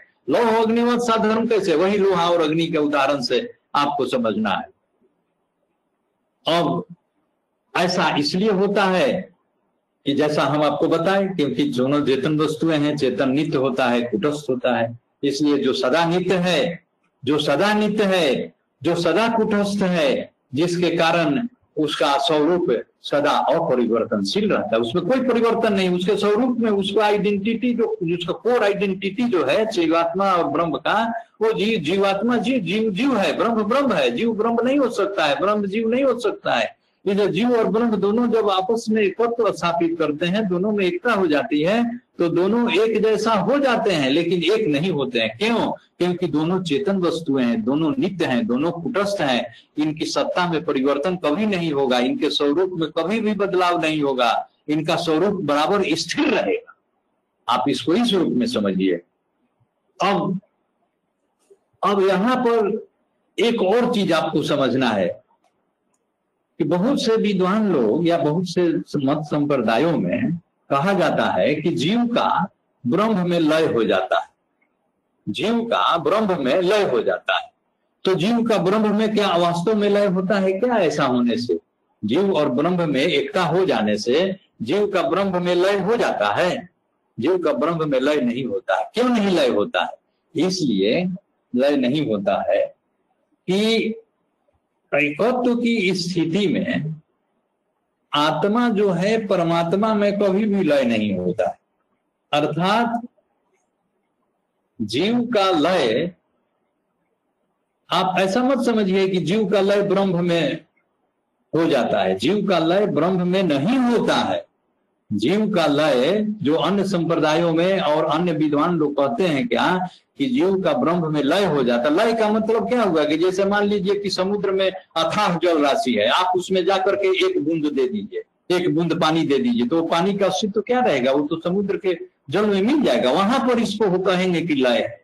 वहाँ लय हो गया। अब आप उसका अपना स्वरूप कुछ भी नहीं है। लेकिन यहाँ जीव और ब्रह्म जब एक दूसरे से मिल जाते हैं तो जीव अपने स्वरूप को भी लूज नहीं करता है। और ब्रह्म जो है अपने स्वरूप को लूज नहीं करता है। इसलिए कि दोनों नित्य हैं, दोनों चेतन हैं, दोनों कुटस्थ हैं। चेतन, नित्य और कुटस्थ का यही मतलब है कि अपरिवर्तनशील। इनकी सत्ता में कभी भी परिवर्तन नहीं होगा। इनकी एक रूपता हमेशा बनी रहेगी और ये बराबर स्थिर रहेंगे, स्थिरता रहेगी। तो इसी तरीके से जीव और ब्रह्म में एकता होती है और जीव जो है सो ब्रह्म के साधर्म को प्राप्त करता है। तो आप इस उदाहरण से कह सकते हैं कि आत्मा जो है, लौहवत है और परमात्मा अग्निवत है। आपको उदाहरण देकर समझ सकते हैं। ऐसा नहीं है कि आत्मा लोहा हो गया और जीवात्मा जो है सो अग्नि हो गई। नहीं, अग्निवत है। ये भौतिक उदाहरण के द्वारा समझाया जा सकता है इस तरह से कि आत्मा लौहवत है, परमात्मा अग्निवत है, परमात्मा अग्नि की तरह है, जीवात्मा लोहे की तरह है जिस तरह से लोहा और अग्नि एक साथ जब मिल जाते हैं तो लोहा के अंदर अग्नि का गुण आ जाता है। लेकिन जैसे ही लोहे को अग्नि से अलग किया जाता है, लोहा अपने स्वरूप में फिर से लौट कर आ जाता है। स्वामी जी, इस संबंध में बड़ा अच्छा दोहा स्वरवेद में लिखे हैं। आप इसको पढ़िएगा। ये शायद ये मुझे लगता है कि दूसरा मंडल में कहीं किसी अध्याय में है। वे कहते हैं क्या? उदाहरण को देखिए स्वामी जी कैसे मैं अपने स्वरवेद के दोहे में व्याख्यायित करते हैं कैसे वर्णन करते हैं। परे अग्नि प्रज्वलित में लोहा लोहा अग्नि स्वरूप।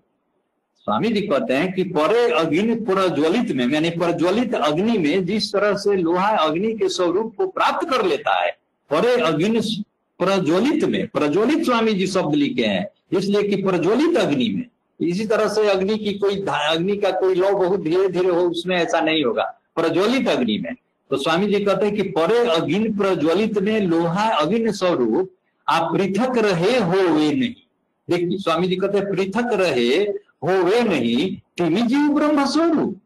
ऐसा ही जीव और ब्रह्म का स्वरूप जानो तुम। जिस तरह से लोहा प्रज्वलित अग्नि में जाकर के लोहे के समान हो जाता है लेकिन पृथक होने पर अलग अलग होने पर, दोनों अपने अपने स्वरूप को धारण कर लेते हैं अपने अपने रूप को धारण कर लेते हैं अपने अपने रूपों में चले जाते हैं। उसी तरह से तुम जीव और ब्रह्म के स्वरूप को जानो और यह मत जानो कि जीव जो है ब्रह्म में लय हो जाता है, जीव का लय ब्रह्म में हो जाता है, जीव का लय ब्रह्म में कभी नहीं होता है। परमात्मा के साथ, अब देखिए, एक बात और है। कि ऐसा जब होता है, जीव और ब्रह्म की एकता, जिसको हम लोगों ने कहा कि यह मुक्ति की अवस्था में होता है तो और हम लोग कहते हैं ना कि जीवात्मा जो है अपने नित्य स्वरूप को कभी खोता नहीं है। नित्य है चेतन चेतन होने से नित्य है, कुटस्थ है। तो परमात्मा का यह जो नित्यता का गुण, क्या मुक्ति की ही अवस्था में रहता है क्या? आप सोचिए इसको। जीवात्मा का यह नित्य स्वरूप चेतनता चेतन का गुण, क्या मुक्ति की ही अवस्था में परिलक्षित होता है? बंधन की अवस्था में जीवात्मा का नित्य गुण नहीं रहता है। बंधन की भी अवस्था में जीवात्मा का नित्य गुण जीवात्मा के साथ रहता है, लेकिन, उसके साथ लेकिन लगा हुआ है, लेकिन वह प्रकृति के साथ युक्त रहती है। जीवात्मा प्रकृति के साथ युक्त रहती है और परमात्मा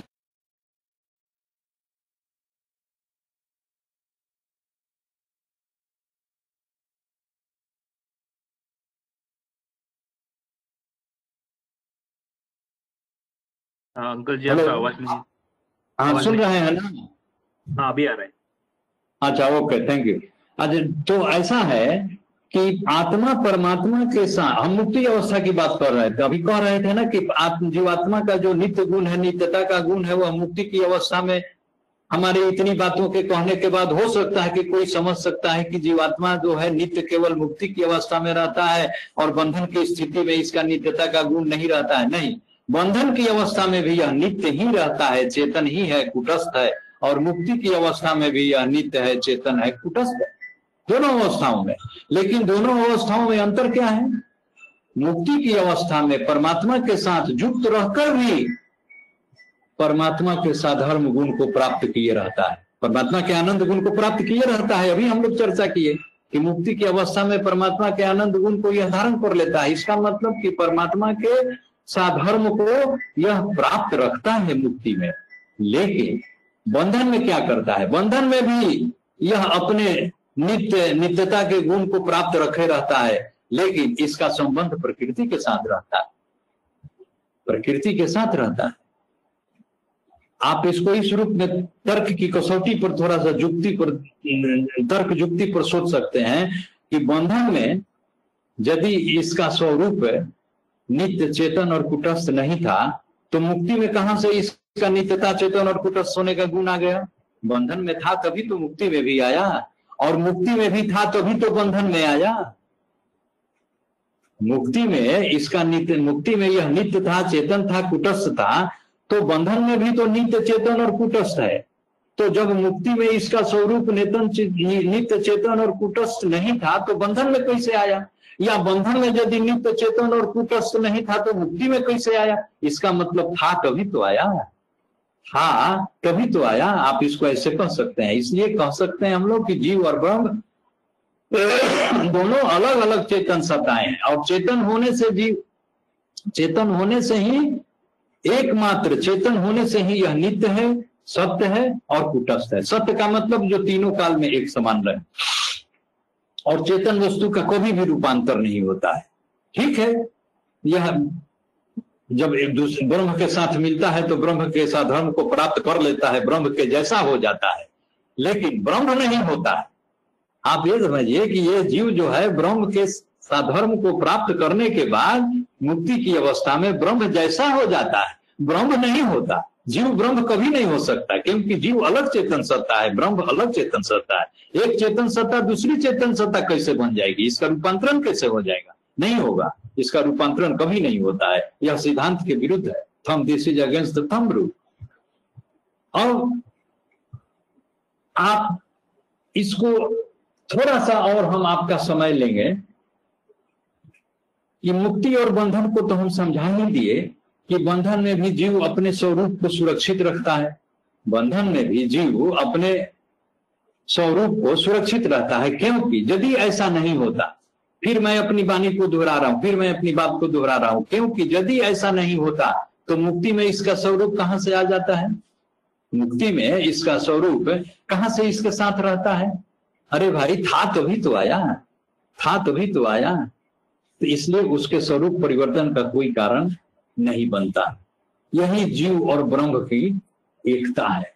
अब देखिए, जीव और ब्रह्म की एकता में एक और बात है कि ठीक है, कुछ मामले में ये ब्रह्म के गुण को प्राप्त कर लेता है, लेकिन स्वामी जी एक जगह स्वरवेद में लिखते हैं कि ब्रह्म के अंदर कुछ ऐसे गुण हैं जो ब्रह्म के साथ जीव के मिल जाने के बाद वह गुण नहीं आता हम लोग थोड़ा पहले कहे थे कि साधर्म को प्राप्त कर ले, लेकिन स्वामी जी कहते हैं कि कुछ ऐसे गुण हैं। एक्सेप्शनल एक्सेप्शनल तो हर चीज़ का होता है।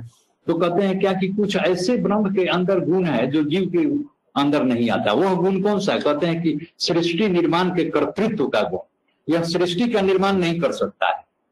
जीव जो है, सृष्टि का निर्माण नहीं कर सकता, ब्रह्म सृष्टि का निर्माण कर सकता है। और इसका अपना गुण जीव के अंदर सदा स्थिर रहता है। आप इसको इस रूप में समझिए, जीव का अपना गुण। अपना गुण माने कि चेतन, नित्य और कुटस्थ। आप तीनों मानिए। अपना गुण से मत चेतन, अपना जीव का अपना गुण मतलब कि चेतन, नित्य और कुटस्थ। तो जीव के अंदर, जीव के गुण सदा स्थिर रहते हैं। यह ईश्वर से पृथक होने के पश्चात भी जीव अपने स्वरूप में प्रकट होकर के भाषित होते रहता है। बंधन में, देखिए। जब ईश्वर से संबंध विच्छेद हो गया, परमात्मा से छूट गया, पतन में आ गया तो वहाँ पर क्या है? इसका संबंध प्रकृति के साथ हो जाता है। तो प्रकृति के साथ संयुक्त होकर भी यह अपना नित्य चेतन और कुटस्थता का गुण को कभी लूज नहीं करता है, कभी खोता नहीं है। इसका मतलब कि इसका अपना गुण सदा इसके साथ रहता है। और इसीलिए कहा गया कि था तभी तो प्रकट हुआ। था तभी तो प्रकट हुआ। था तभी तो प्रकट हुआ। इसका बड़ा विशेष नहीं और है। देखिए, मैं थोड़ा सा इसे अलग हट करके आपको समझाता हूँ। अक्षर चेतन ब्रह्म को आप जानते हैं।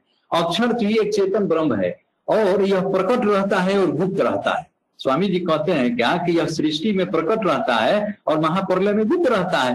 तो गुप्त जो रहता है, प्रलय काल में रहता है। अप्रकट रहता है सृष्टि काल में।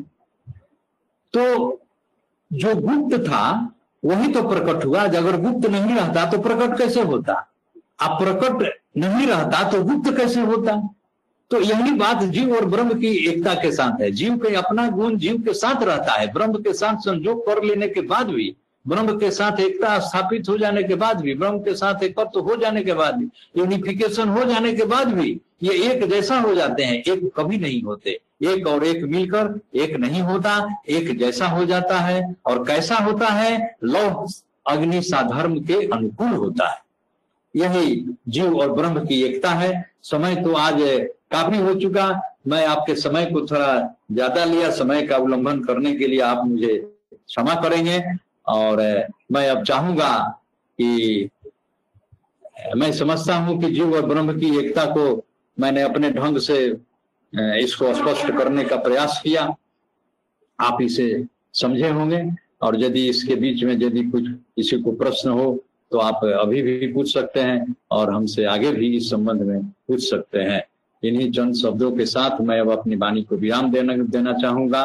समय की मर्यादा को स्थापित रखते हुए वाणी को विराम देते हुए बोलिए सदगुरुदेव भगवान की जय। बहुत बहुत धन्यवाद अंकल जी। आपने जिस तरह प्राकृतिक उदाहरण देके इस टॉपिक को हमारे लिए सरल कर दिया बहुत ही अद्भुत। बहुत बहुत धन्यवाद आपका। तो समय को देखते हुए हम एक प्रश्न लेंगे। तो श्रोतागण में से किसी को एक आ, कोई प्रश्न है तो हम ए, एक ही प्रश्न देंगे। तो कृपया अनम्यूट करके आप आ, कोई भी एक प्रश्न पूछ सकते हैं। हाँ जी मैं निरंजन बोल रहा हूँ। And ji. अंकल जी ने इतना बढ़िया आज सत्संग सुनाया। मेरा तो पूरा कॉन्सेप्ट ही चेंज हो गया। मुझे लग रहा है जैसे कि इतना सालों के बाद लर्न करने के बाद अभी ये ये पहिया चलता ही रहेगा। मेरा अंकल जी ये ये ये ये समझ था पहले कि जैसे समुद्र होता है और एक बूंद होता है, जो आपने एग्ज़ाम्पल दिया तो जब मुक्ति होती है तो वह बूंद जो है समुद्र में मिल जाता है और वह समुद्र बन जाता है। पर आपने जो समझाया, अब मुझे समझ में आ रहा है कि यह स्वांश और भिन्नांश और वगैरह वगैरह जो सुनते थे और जो पढ़ते थे, जो समझ में नहीं आता था, अब जो है यह, इस चीज़ से वह लिंक हो पा रहा है। जो आपने अग्नि और जो लोहा का जो एग्ज़ाम्पल दिया इससे बहुत क्लियर हुआ ये चीज़। अब एक सवाल था मेरा कि आप ये स्वांश और भिन्नांश के बारे में अगर आप थोड़ा लिंक जोड़ जोड़ दें तो बहुत अच्छा रहेगा क्योंकि आपने ऑलरेडी जो है बताया कि ये अक्षर ब्रह्म और सदगुरु और कृष्ण जो जो, जो सुप्रीम सोल है तो उनका लिंक के, कैसे है? तो मेरे ख्याल से स्वांश और भिन्नांश भी इन्हीं में से कुछ उदाहरण में फिट होते होंगे कहीं पे। आप आप इसको कहाँ पढ़े हैं?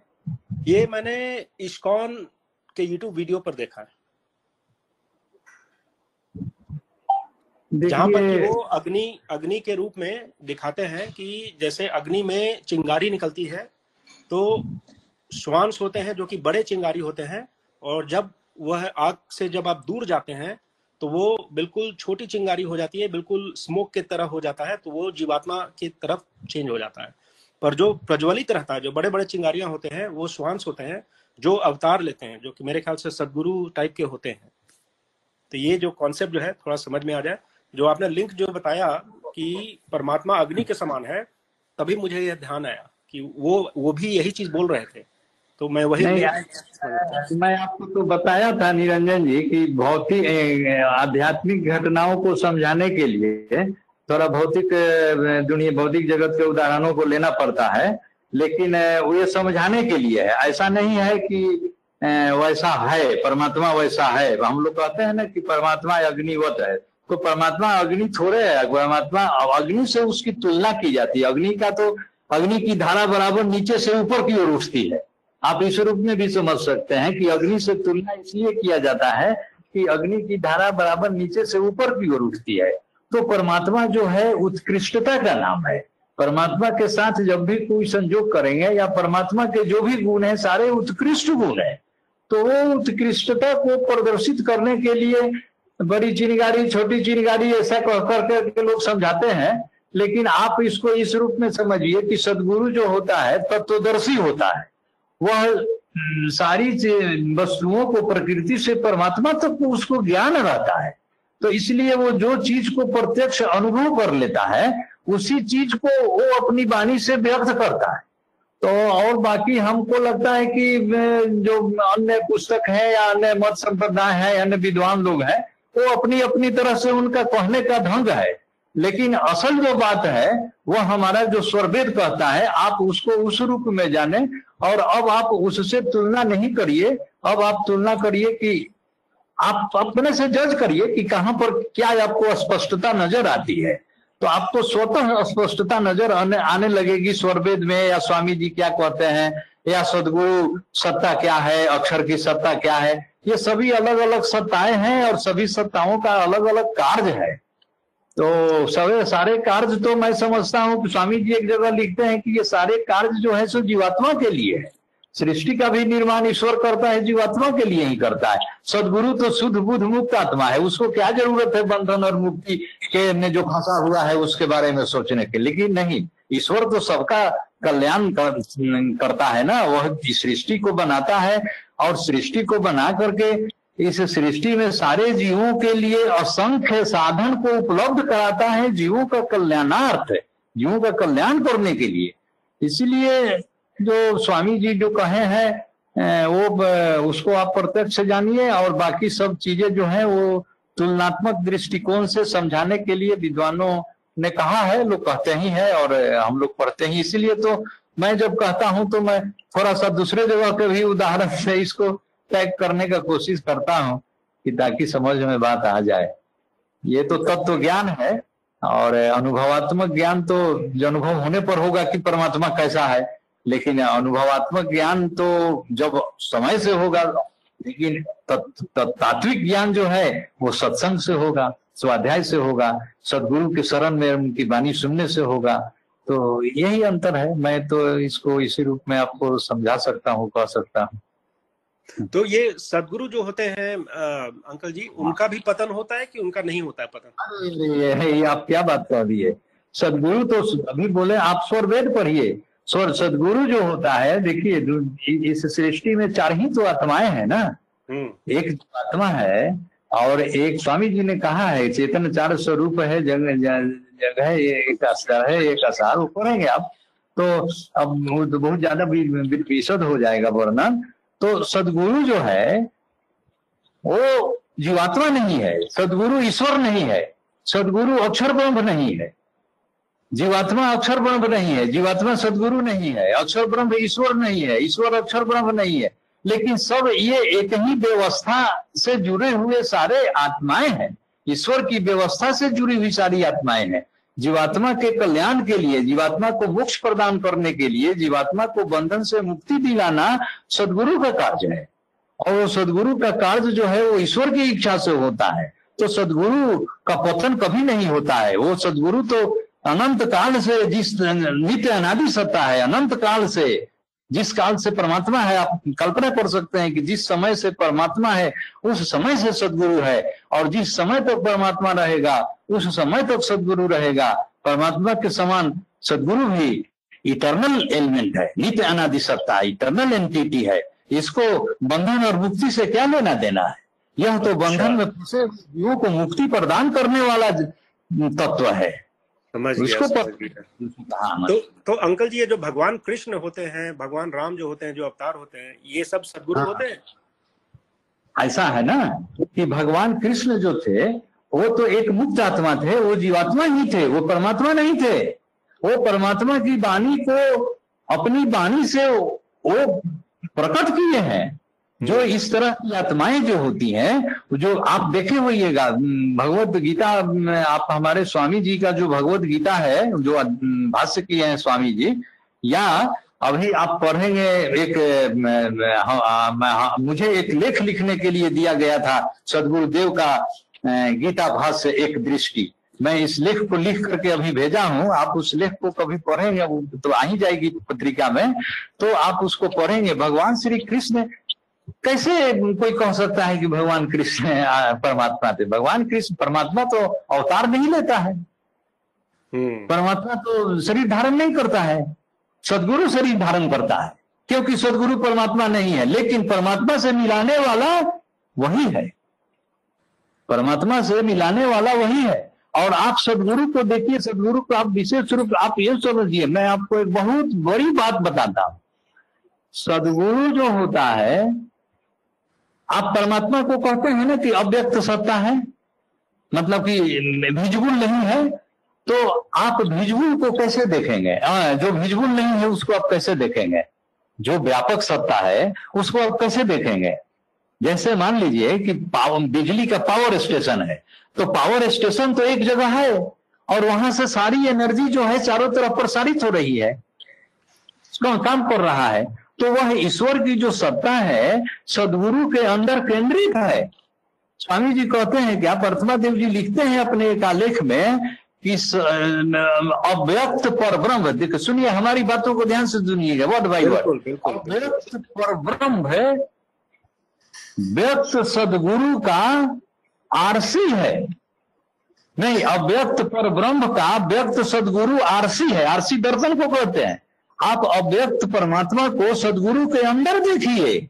सदगुरु जो है, उस ब्रह्म शक्ति का केंद्र है और उसी केंद्र से वह शक्ति जो है, सो चारों तरफ़ कार्य करते रहती है। और जीवात्मा जब साधन अभ्यास करते करते परमात्मा के साथ संयोग करने के लिए पहुँचती है तो वहाँ पर सदगुरु रहते हैं। वहाँ पर सदगुरु का अव्यक्त स्वरूप रहता है और वही अव्यक्त स्वरूप के समान ही परमात्मा अपनी एक अव्यक्त स्वरूप बनाकर खड़ा रहता है। आपको वहाँ पर दो सदगुरु दिखाई देंगे। आपको वहाँ पर दो सदगुरु दिखाई देंगे। आपको पता नहीं चलेगा कि कौन सदगुरु है। तो वहाँ पर सदगुरु इशारा करके आपको बताता है कि यही परमात्मा है। इसीलिए साहेब कबीर का दोहा है कि, गुरु गोविंद दो खरे काको लागू पाए बलिहारी गुरु आपने जो गोविंद दियो बताए। इतना पापर बेल करके निरंजन जी जब जीवात्मा उस स्थिति में पहुँचता है और वहाँ पर दो ईश्वर को देखता है या दो सदगुरु को देखता है और वहाँ पर इसको जज करना है। अब बताइए कि वहाँ सदगुरु यदि इसको नहीं साइन लखावे तो क्या होगा जीवात्मा का? कितना बड़ा जीवात्मा का कल्याण करता है? वहाँ बता देता है कि हम नहीं है ये है। वहाँ जीव जो है देखता है। हम्म, क्या ये घटना का वर्णन साहेब कबीर के भजनों में आप सुनिए, स्वामी जी का स्वरवेद सुनिए। इसीलिए कहा गया कि अव्यक्त पर ब्रह्म का आरसी होता है व्यक्त सदगुरु। व्यक्त सदगुरु में स- स- परमात्मा के सारे गुण विद्यमान होते हैं और उसी व्यक्त सदगुरु में हमको परमात्मा को देखना है, व्यक्त से अव्यक्त तक पहुँचना है। इसलिए सदगुरु न कोई जीव है, न कोई शिव है, न कोई आत्मा है, न कोई ऋषि है, न कोई महर्षि है कुछ भी नहीं है। सदगुरु सबसे अलग न्यारा पृथक है। वह भी एक आत्मा है, जीवात्मा की तरह। वह भी ईश्वर की तरह, परमात्मा की तरह। वह भी एक अलग आत्मा है। जो जीवात्मा बंधन में फंसे हुए जीवात्माओं को बंधन का, बंधन से मुक्ति का मार्ग बताता है। तो जीवा, सदगुरु को इस रूप में आप जानिए ही नहीं, मानिए के, मानिए भी, और सदगुरु वास्तव में ऐसा है भी। सदगुरु बहुत विलक्षण सत्ता है। उसी के बिना सदगुरु के आप ईश्वर का साक्षात्कार नहीं कर सकते हैं। इसीलिए कहा गया कि अव्यक्त पर ब्रह्म का आरसी होता है व्यक्त सदगुरु। और उसी के दर्पण में, उसी के दर्पण में ईश्वर का दर्शन होता है। मैंने सदगुरु रूपी दर्पण में ही ईश्वर का दर्शन होता है। जिस तरह से दर्पण में हम लोग चेहरा देखते हैं ना, उसी तरह से सदगुरु रूपी दर्पण में ईश्वर का चेहरा हम लोग देखते हैं। ईश्वर का साक्षात्कार अनुभव करते हैं। यही सदगुरु और ईश्वर में अंतर है। बहुत सुंदर बहुत सुंदर अंकल। बहुत बहुत थैंक यू और अ, मेरे ख्याल से समय अ, कम हो गया है नहीं तो अगली बार Hopefully आप- ज़्यादा। होपफुली आप अ, अगले वीकेंड भी रिज्यूम करेंगे और भी प्रश्न है हम रहेंगे। हाँ जो कि हम लोग डिस्कस करेंगे और हाँ ये लोगों को यदि जीव और ब्रह्म की एकता के संबंध में कुछ तात्विक मतलब इस तरह का कुछ कंफ्यूजन हो या कुछ हो तो हम फिर से समझ या, या हमको नहीं लगता है कि आप लोगों को कोई कंफ्यूजन होना चाहिए क्योंकि आप लोग सभी आदमी इंटेलेक्चुअल क्लास के आदमी है। हम लोगों को बहुत दूसरे तरह के लोगों को ज़्यादा समझाना पड़ता है। अंकल ये ये जो सब्जेक्ट है इतना डीप है। हाँ बहुत डीप है। डीप है और और दुख की बात यह है और गहरा होता जाएगा। और देखिए ना दुख की बात यह है कि मिसअंडरस्टैंडिंग इस दुनिया में बहुत ज़्यादा है। तो इसी को ना भ्रम है हाँ।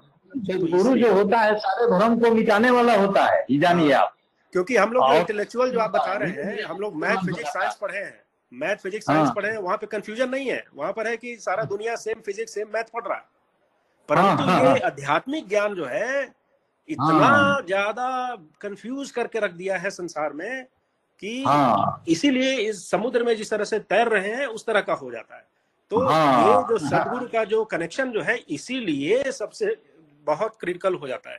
कितना भी जैसे मैंने ज्ञान प्राप्त किया है पिछले कई सालों से यूट्यूब गूगल वगैरह टेक्नोलॉजी के माध्यम से परंतु फिर भी बहुत ज़्यादा मिसकॉन्सेप्शन है। नहीं नहीं आप मैं, मैं आपको मैं आपको सलाह देता हूँ कि आप कुछ मत पढ़िए केवल स्वरवेद पढ़िए। इसका एक अंग्रेज़ी वाला वर्जन भी लेना होगा अंकल क्योंकि यहाँ पे बहुत ज़्यादा स्ट्रगल करना पड़ता है थोड़ा हिंदी स्पीड अच्छा तो आप से बात करेंगे हो सकता है कि उपलब्ध करा हमें मैं हमको नहीं लगता है कि अंग्रेज़ी में हम लोग का संस्थान अभी तक उपलब्ध करा पाया है कि नहीं। एक व्यक्ति थे स्वामी जी के शिष्य थे तो S P Jain college Sasaram में इंग्लिश के एचओडी थे जिनका अभी ओम जी ने अपने संस्मरण में नाम सुनाया था त्रिलोकीनाथ पांडे जी का। तो राजर्षि जी जिसको हम लोग कहते थे वो भी हमारे पास बहुत आते थे। लेकिन राजर्षि जी अंग्रेज़ी का वो अनुवाद कर ही रहे थे तब तक उनका शरीर छूट गया। तो अच्छा। अब हुआ है कि नहीं या अन्य कोई किया है कि नहीं। तो ये बात हम भी अनुभव करते हैं कि बहुत से लोग हमसे भी वहाँ अमेरिका में पूछा करते थे कि अंग्रेज़ी में है कि नहीं। हम्म, पर पर एक्चुअली अंग्रेज़ी से भी हमको बहुत ज़्यादा हेल्प नहीं होगा अंकल मेरे लिए सत्संग ही सबसे बड़ी चीज़ है क्योंकि जो शब्दावलियाँ जो होती है इसका इंग्लिश नहीं मिलेगा हमको नहीं लगता है। मिलेगा हाँ हाँ।